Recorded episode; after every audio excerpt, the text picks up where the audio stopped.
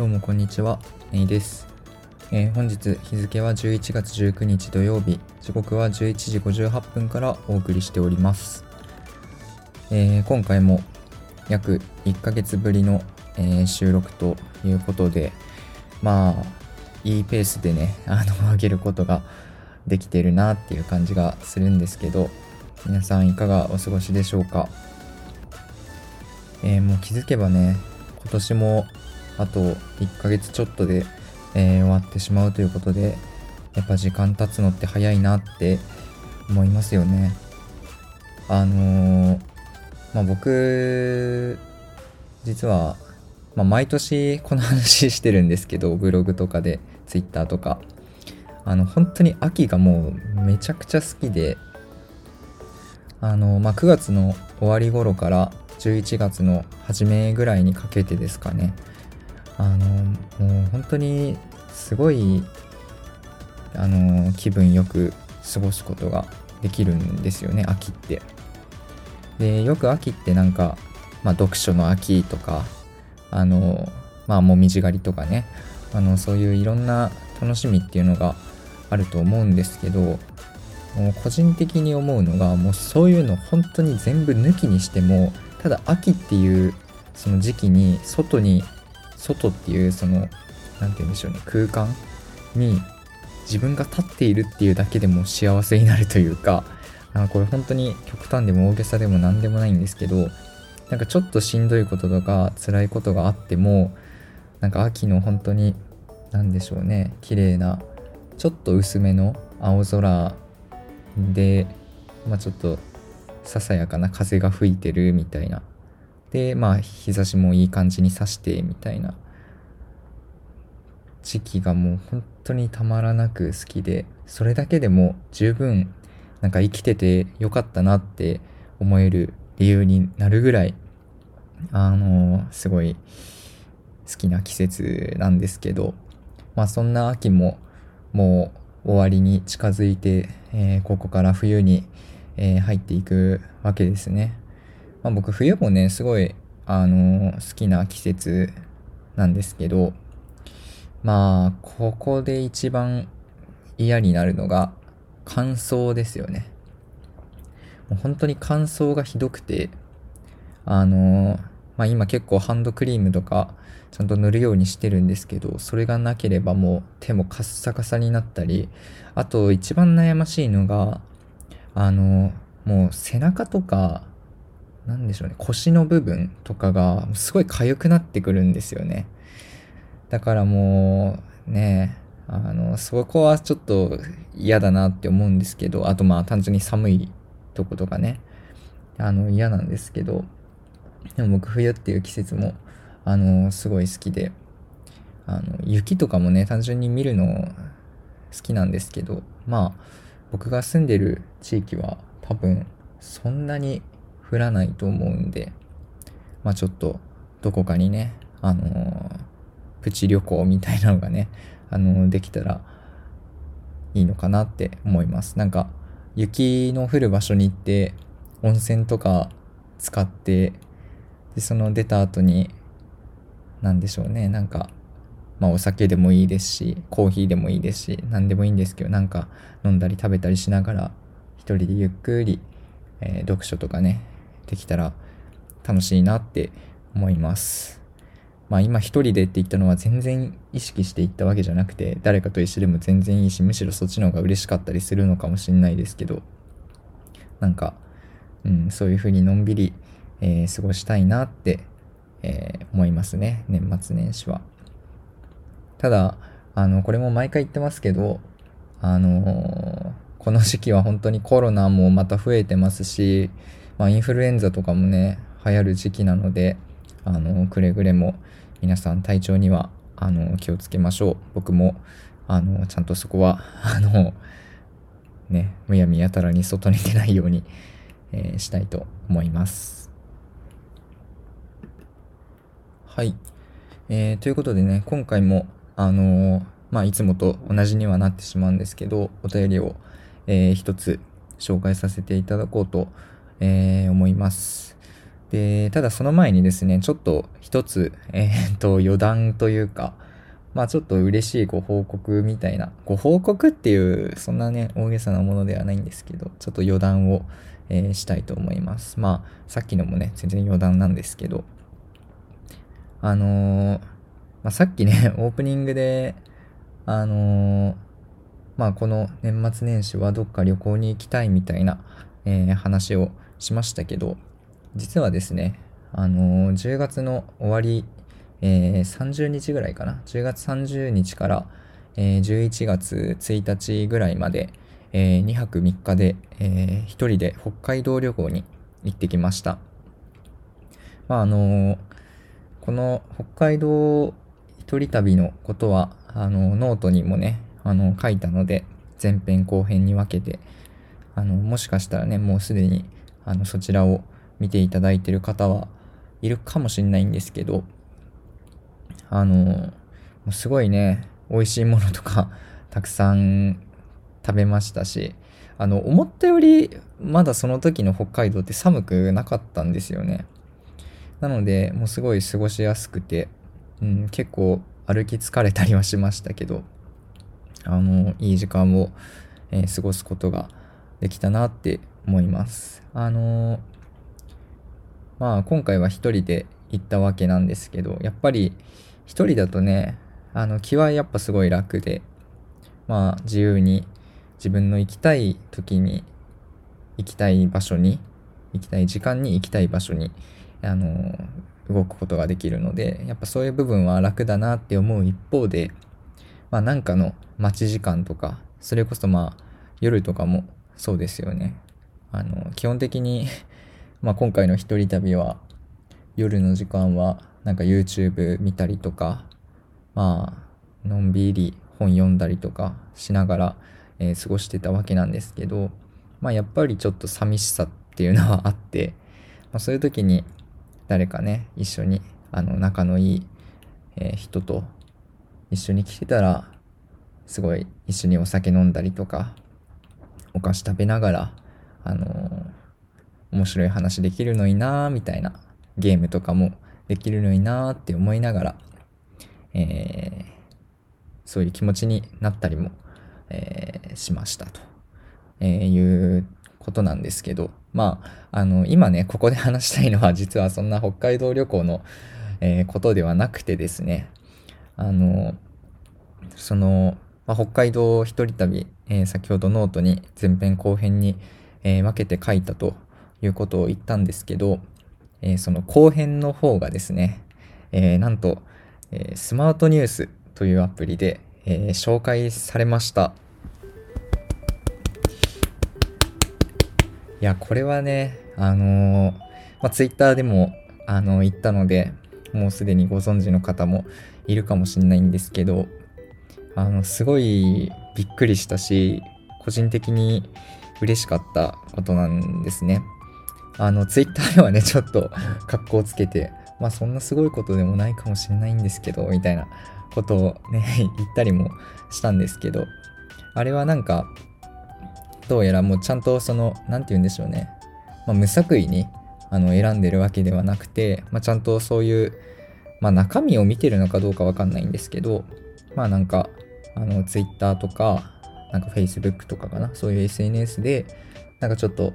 話題になってる、話題になりそうなものを、なんかスマートニュース側でピックアップして、えー、載せていただいてるみたいなことが、まあ、調べたら書いてあったんで、まあ、本当かどうかわかんないんですけど、でもそういうのを汲み取ると、あの、すごい良かったなって思います。あの、まあ、僕、ノートであのブログを書いてるのはもう3年経つんですけど、まあ、その3年間で初めての、えー、出来事だったので、うん、なんか感慨深いものもちょっとありつつただ別になんかねそのスマートニュースに載ったからといって今後じゃあもっと頑張ろうとかもっと見ていただけるようにみたいなことはあんまり今のところは考えてないんで まああのまたどうせね、あの、暗い日記とか、どうしようもない、しょうもない話を、えー、書いてしまったりすると思うんですけど、あの、そういうものもね、よかったら、あの読んでいただけたら嬉しいなと思います。まあもしかするとねそのスマートニュースを見てまああの僕のブログにたどり着いてでそのブログからこのラジオにたどり着いてで今このラジオを聴いてくださってるっていう方も中にはいるかもしんないんで、そういうことを思うと結構やっぱりまあ繰り返しになりますけどちょっと感慨深いというかなんかやっててよかったなって思う部分もあったりします。まああの残念ながらって言ったらちょっとおかしいかもしれないんですけどフォロワーのね数とかは全然増えてないんで まああの本当にあのちらっとねあの覗きに来てもらえるだけでも十分嬉しいですしあのそんな多くの人に読んでもらわなくてもあのすごいねたまに本当に生の声であの読んでるよとかすごい面白いねとかこの間の記事良かったよみたいなことを言っていただける、えー、時もあるのであの本当にねそういう人たちがこれからもあの楽しんでね読んでいただけるようにあのこれからも僕自身もあの楽しんで書いていきたいと思いますので、えー、ぜひこれからもよろしくお願いいたします。そして、えー、いつも、えー、記事を読んでくれて本当にありがとうございます。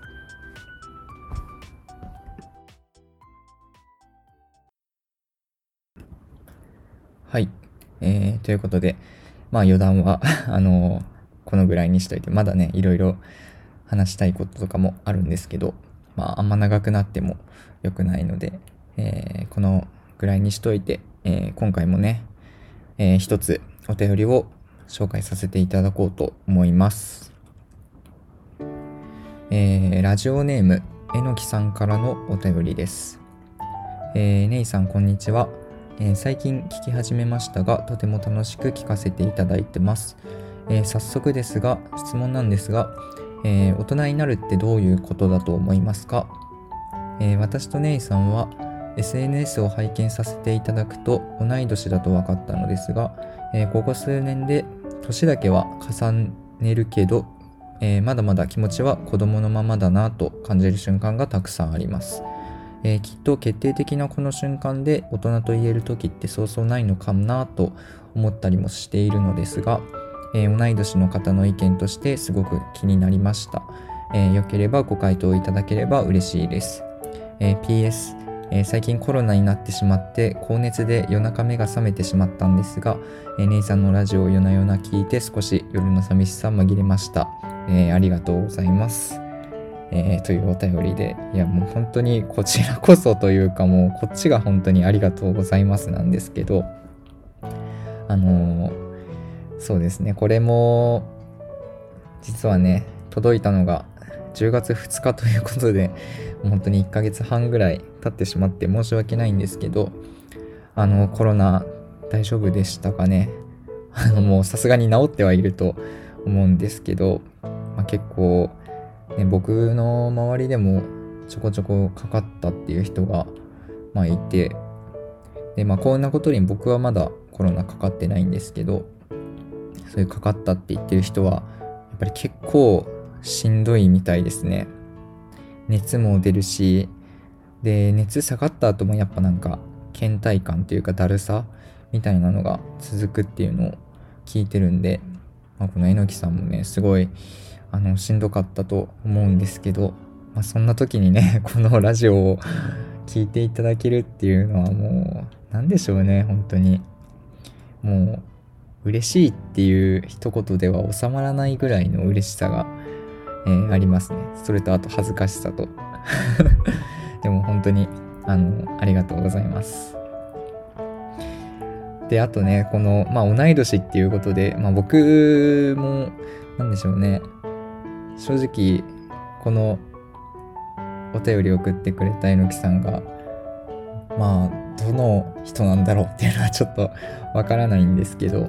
でもなんかもう同い年っていうだけで結構親近感というかうんなんか安心できる部分はあるなっていうのをすごい思ったりもしてますし、まあこの質問ですよね。大人になるってどういうことだと思いますかっていう。僕ね、もうこういう話が本当に大好きで、何て言うんでしょう。もうどうしようもないじゃないですか。こんなこと考えたって。あの、どうしようもないっていうのは決してあのしょうもないとかつまらないってことでは全然なくてあの答えがない問いなのであのいくら考えても答えが出せないと。人それぞれ解釈があるっていうそういう質問が質問っていうか、まあ、テーマみたいなのが僕はもう本当に大好きなのであの実はねこのお便りも、まあ、だいぶ前にはもう読ませていただいてそこからいろいろ考えてたんですけど、まあ、なかなかやっぱ答えは出ないですね。難しいなって思いますけど。でもまあ、あのー、実はね、この、えー、大人になるってどういうことだと思いますかっていうことは、実は、ちょっと前に、あの、ブログでね、似たようなことを、えー、書いたことがあってですね、あの、今回のこのラジオの、え概要欄にも、え載せておこうと思うんですけど、いつだったかな、これ。ちょっと待ってくださいね。えー、2021年7月30日。だから去年のちょっと前ですね。約1年前ぐらいに書いた、えー、Q&A 大人になった瞬間はっていうタイトルの、えー、記事なんですけど、まあ、この記事ね、あんまり正直伸びてはないんですけど、僕自身すごい、あのー、好きだなって思うんですよね。自分で書いた記事の中でも。で、まあこれ中身あの読んでいただけたらなと思うんですけど、まあ簡単に言うと僕がなんかいろんな、まあ Q&A っていうあれですよね。クエスチョン、えー、大人になった瞬間はっていう、えー、問いに対して、えー、いろんな人になりすました体で、え答えを、え書いていくっていう、え記事なんですけど、まあ、例えば、え、お酒が飲めるようになった時、かっこ23歳女性会社員とかね そういう形でね、そういうのがいろいろ答えとして、え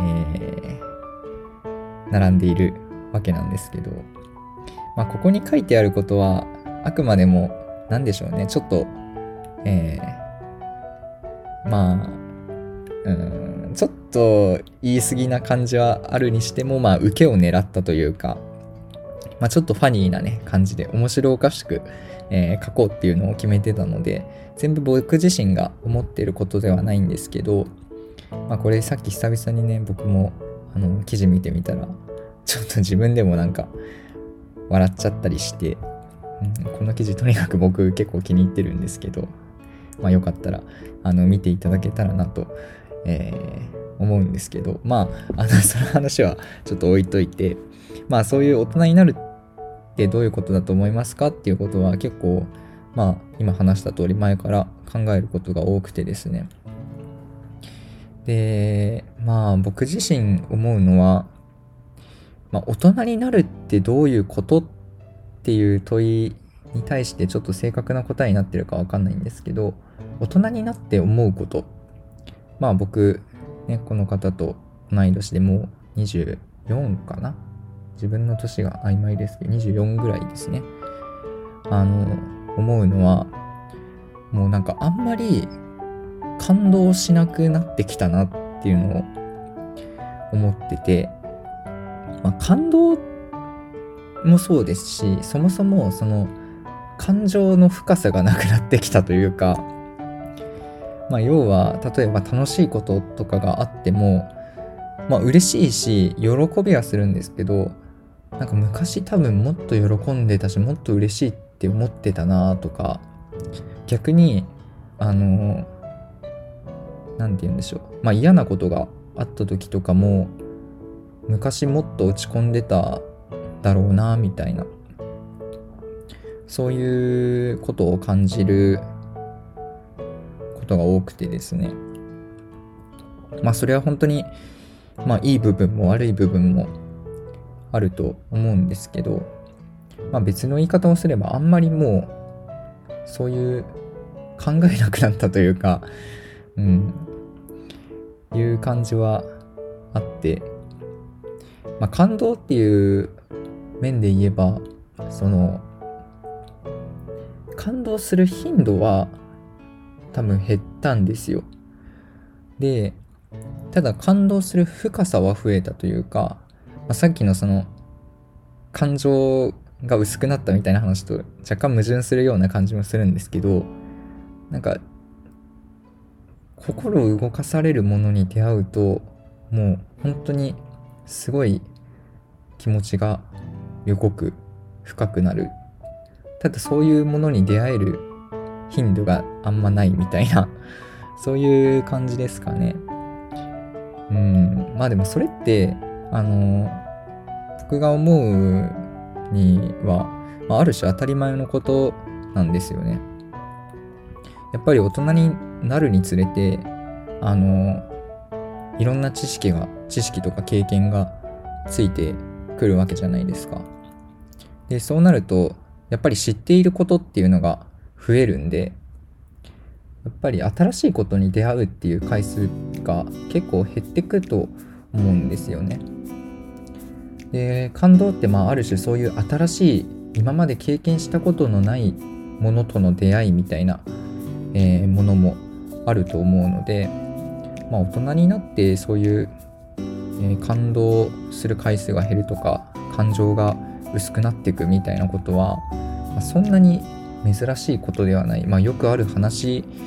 だとは思ってるんですけど、うん、大人になってすごいそういうのをえー、感じますね。なんか、まあ、僕は結構その今までもそうですし、まあ、今もそうなんですけどその自分の感情とか感性っていうのをすごい、えー、大事にしたいなって思うタイプの人間なんで、まあ、その感情がどんどん薄くなってってるっていうのは結構自分の中ではショックではあるんですけどでもなんかそれによってまあ生きやすくなったりまああんま悩まなくなったんで昔よりは。あの楽になってる部分もあるんですけど、まあ、やっぱりこういうあのブログ書いたりとか、まあ、本読んだりとか、まあ、ラジオで喋るのもそうなのかもしんないですけど、まあ、こういう何て言うんでしょうね。創作？何か作るっていう時にあのー、そういう感性ってすごい大事になるものだと思うのでクリエイターって自分のことを言うのは恥ずかしいですけどそういう立場の人間としてあのまあ全然ねそんなクリエイターなんていう身分じゃないですけど何かを作るっていう一人間としては、まあ、ちょっとねあの残念な部分だなとは思うんですけどうんでもこれちょっと難しいですよね。今言ったのは、まあ、大人になって思うことっていうだけで、大人になるってどういうことかっていう、あの、問いの答えにはあんまりなってないかなと思うんですけど、うん。でもまあ、そうでもないか。ある種、大人になるってどういうことっっていう問いに対して、まあ、今ので言うとまあ、感情が薄くなるってことっていうふうにも答えられなくもないですからね。うん。まあそれ一つ思うのと、あとは、まあ何でしょうね。あの、全体的にやっぱ落ち着いてくるというか、うん。なんか冷静になってくるっていうのはあると思うんですよね。大人になるって。まあある種当たり前の話かもしんないんですけど。まあなんか俯瞰的に見れるというか全体を見れるみたいな。そういう部分も大人になるっていう要素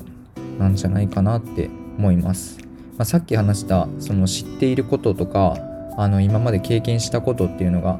まあ、蓄積されていくみたいな話にも若干つながる部分はあると思うんですけど、うん、でしかもまあ、あのー、勝手な推測ですけどこの榎木さんは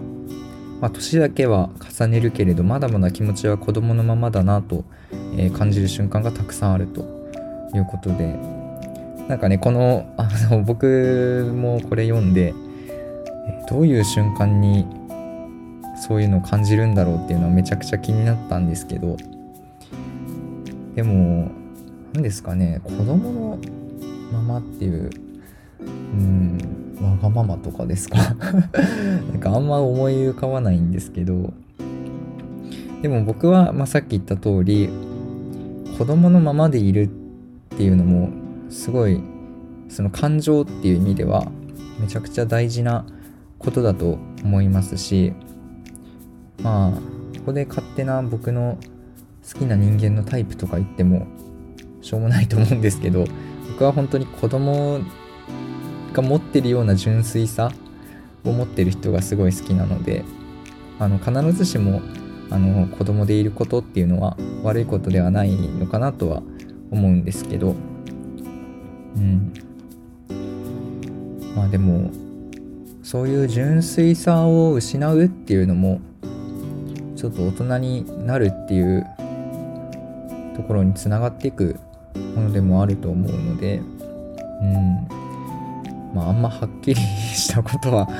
言えてないんで申し訳ないんですけどまあ僕としては感情っていう部分が大きいですかね。感情が薄くなったり、えー、純粋さを失ったりとか、うん、あとはまああのいろんなことを俯瞰で見れる、まあ、広く見える。でそれについて考えることもできる。みたいな、うん、あとはまああのこれも当たり前って思われるかもしれないですけどやっぱ自立することですよね。自立っていうのもあのすごい曖昧な言葉だなって思うんですけど、まあ、要はちゃんと自分のことをしっかり考えれてプラス人のこともちゃんと考えれてっていうのがまあ自立だと思うのでうん。そうですね。今は自分で話してて思ったのは感情的じゃなくなるプラスなんか理論的になるみたいなことなんですかね。あんまり 合ってるかわかんないですけど。でもまあ僕のその自分の経験経験っていうか自分の中にあるそのこの大人になるってどういうことっていう問いに対する答えは今言ったような感じですかね。僕もそうなっていってるっていうのをすごい自覚してるんでどんどんどんどんなんか理論的に考えるようになってきちゃってるなってそれがまああんまり自分の好きじゃない部分でもあるんですけどでもそういうことかなって思ったりします。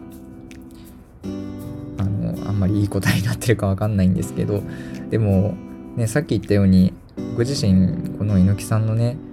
子供のままだなと感じる瞬間がたくさんあるっていうどんな瞬間だろうなんだろうっていうのもすごい気になりますしあのまあ同い年の方の意見としてっていうのもすごいまああの僕自身も気になることなんですけどなんかねこういう話題好きな人って結構たくさんいると思うんですよ。答えのない問いを。考えるみたいなで、まあ、僕のこのねブログを見たりとかラジオを聴いてくれてる人って少なくとも結構みんな似てる部分があるんじゃないかなって思ったりもするんですよね。なんでまあいつかねそういう人たちを なんかそういう人たちだけで集まって本当にもうしょうもないしょうもないじゃないな。どうしようもないあの話題についてねみんなでいろいろ話すっていうことができたらすごい面白いんじゃないかなって勝手に思ったりしてて。あので多分わかんないですけどみんなラジオでお便りを送ってくれる人とか特に優しい人がすごい多いと思うんであの決してね人の意見を否定せずにあのああそういう考えもあるのかとかねそういうのでお互いをお互いっていうか、まあ、いろんな考え方とかそういうのを取り入れるのってめちゃくちゃ個人的には面白いんじゃないかなって思ったりもします。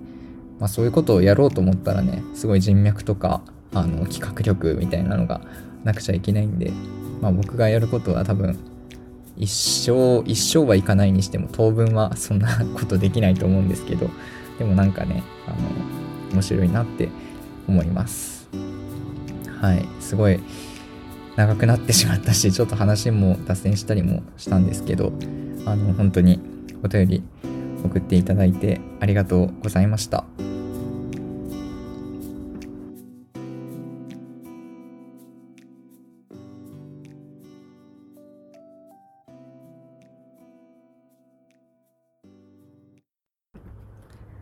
はい、えー、ということで今回も、えー、お便りを紹介させていただきました。まあ毎回このお便り読んだ後に 思うのは本当に今の自分の話って質問の答えになってるのかなっていう、ね、このせっかく送ってくれた人が、この回答を聞いて、なんか、いや、そんなんじゃねえよとか あの、ん？この人結局何が言いたいの？みたいな ことを思われてないかなっていうのはちょっと不安になってしまうんですけど、うん、まあ、そこは、ねえ、もうだって、さっきね、ブログ始めてもう3年みたいな話しましたけど、ノート始めて。で、もう気づいたらもうラジオも1年半ぐらいやってるんですよ。まあ1年半って言っても、その、毎週、毎月上げてるものではないんで、まあ回数、上げている回数にしたらそんな大した数じゃないんですけど、でもやっぱ1年半経っても、なかなか、あの、うまく話すことってできないんだなっていうのをすごい実感します。まあ、それでなんかいちいちね、自己嫌悪に浸ったりはしてないんで、あの、そこは大丈夫なんですけど、うん。でもやっぱり僕としては、まあ、お便りを送っていただくっていうのはもちろん嬉しいですし、あの、そういう風に送ってもらったお便りに対してはちゃんと真摯に答えたいっていう気持ちだけはあるので それだけは、あの、分かっていただけたらなと思います。はい。ということでね、今回もちょっと、あのー、簡単にね、お便りの、あの、次回のね、お便りのテーマみたいなのを、えー、決めようと思うんですけど、まあ、今回せっかく、あの、えのきさんからね、大人になるってどういうことだと思いますかっていう、えー、質問をいただいたので、これを、あの、皆さんにもね、ちょっとえー、問いたいと思います。僕の方から。なんか、あのー、まあ、Spotify の方かな？そこからなんか、まあ、僕があの質問設定できて、それに対してまあ自由に、え、回答できるみたいな、え、機能があったりとか、もちろんこの、え、いつも、え載せてるお便りのホームに、まあ、大人になるってどういうことかっていうのを、え書いていただいてももちろんいいですし、あのまあ、今回こういうふうにテーマを決め決めましたけど、全然それ以外の、あのまあ、関係ない話でも大歓迎なので、またよかったら、えー、どなたでも、えー、お便り送っていただけると嬉しいなと思います。えー、そしてですね、ちょっと本当に あの長くなってしまって申し訳ないんですけど、あの最後に一つだけ、ちょっと皆さんに、あの、相談したいことというか、ちょっと、もしよければ、あの意見くださいみたいな、えー、話があってですね。あの僕毎年年末にブログの方で、まあノートの方で、あの、今年良かった音楽っていうのを、えー、上げてるんですね。記事にして。で、僕がまあその年に聴いた音楽で、まあ、トップ10えー、ランキングをつけて、まあ、紹介させていただくみたいな、えー、ことをやってて、でもそれも、いつかな、2020年とか2020年、2019年わかんないですけど、まあもう3年目、4年目ぐらいに、えー、入るわけで、僕としても結構大事にしてる、あの、企画というか、まあそういうものになるので、今回も、あの、ブログでね、そろそろちょっと準備し始めようって思ってるんですけど、あのまあ、せっかくね、こういう風にラジオを、まあ、やっているということもあってですね、ちょっと新しい試みとして、えー、ラジオでもなんかそういうのを紹介できないかなって思ってるんですね。まあ、あの、だから、まあそんな細かくは決めてないんですけど、もしかすると、えー、ラジオで話した後に、まあ、ノートにそれを文字起こしみたいな形になるかわかんないんですけど、まあ同じようなことを、えー、まあ文章として載せるみたいな、えー、ことをしようかなって勝手に考えてるんですけど、その、えー、皆さんにちょっと意見伺いたいポイントっていうのが、そのラジオで話すってなった時に、普通に、あのー、まあ、その曲の紹介とかをするっていうだけの方がいいのか、もしくは、いつだったかな、えー、4つ前か5つ前のラジオですかね、多分。あの、一回だけ曲を流したことがあるんですね。まあ、それはあの、Spotify のなんかサービスを使って、ま、そういうこともできるみたいなんですけど、その機能を使って、あの、曲を流して、えー、紹介するみたいな形の方がいいのかっていうのを、えー、ちょっと、えー、伺えたらなと思います。ただ曲を流すって言っても、実はあれなんですよね。あの、Spotify の、なんだっけな、まあ、プレミアム会員みたいな、になってないと、その曲をフルで聴くことができないんだっけな、確か。なんかあの30秒ぐらいで止まっちゃうみたいな、えー、仕様になってて、だから例えば僕が、えー、じゃあ第5位の曲はこの曲ですって言って、その曲流してもう30秒ぐらいで終わっちゃうみたいな、えー、そういう形になってしまうんですね。なので、まあ、曲を流すか流さないかっていうのは、ちょっと自分でも悩んでますし、まあ、もしかしたら、その曲数制限みたいなのもあるのかもしれないんで、まあ、最終的にどういう形になるかわかんないんですけど、ちょっとこう、ラジオで、あの、まあ今言った音楽とかを紹介するってなった時に、まあ、どういう形で、えー、紹介するのがいいのか、あの曲を流した方がいいのかとか、30秒だけでも流した方がいいのかとか、でも最後まで聞けないならもうないっそのこと紹介だけにしてほしいとか、もしそういう意見とかがあれば、あの教えていただきたいなと思います。あの、それもですね、あの、今回、Spotify になんかそういう投票機能みたいな、アンケートの投票機能。まあ、前回はなんか、インドア派かアウトドア派かみたいな、ちょっとテストみたいな感じでね、あの、作ったんですけど、そういうとこから、あの、投票できるようにしようと思うので、あの、もしよかったら、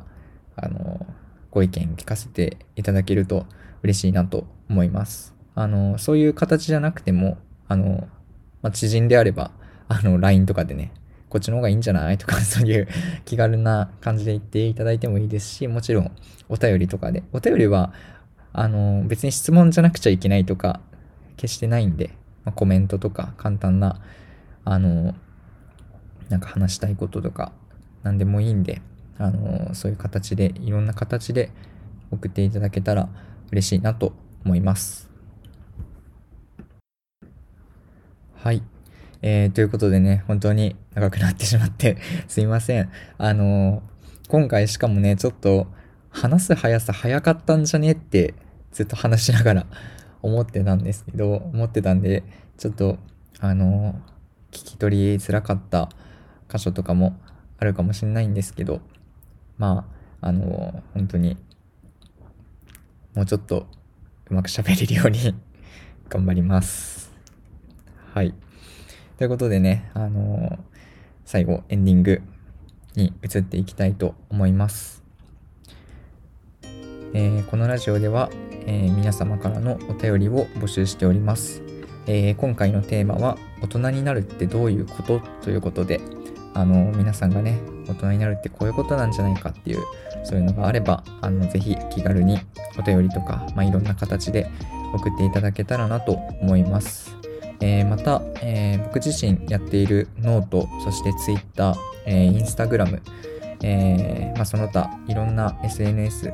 をやっていますので、あのそちらのリンクの方も、えー、今回の概要欄に載せておきたいと思います。よければあのチェックしていただけたら嬉しいです。えー、そしてですね、あのー、またゲスト会というか、あの一緒に話してもいいよっていう方があのいたらですね、あの本当に大歓迎なので、あの全然知らない人とかでもいいですよ。ちょっと怖い部分はありますけど、あの気軽にそういう人ともさっきも言った通り、あのいろんな人とね、考え方を共有したいみたいな部分もあるので、あのぜひ気軽に、えー、声をかけてくれたら嬉しいなと思います。はい、ということで、えー、今回もね、長い中、えー、最後まで聞いていただいてありがとうございました。また次回の、えー、ラジオも聴いていただけると嬉しいです。それでは、さよなら。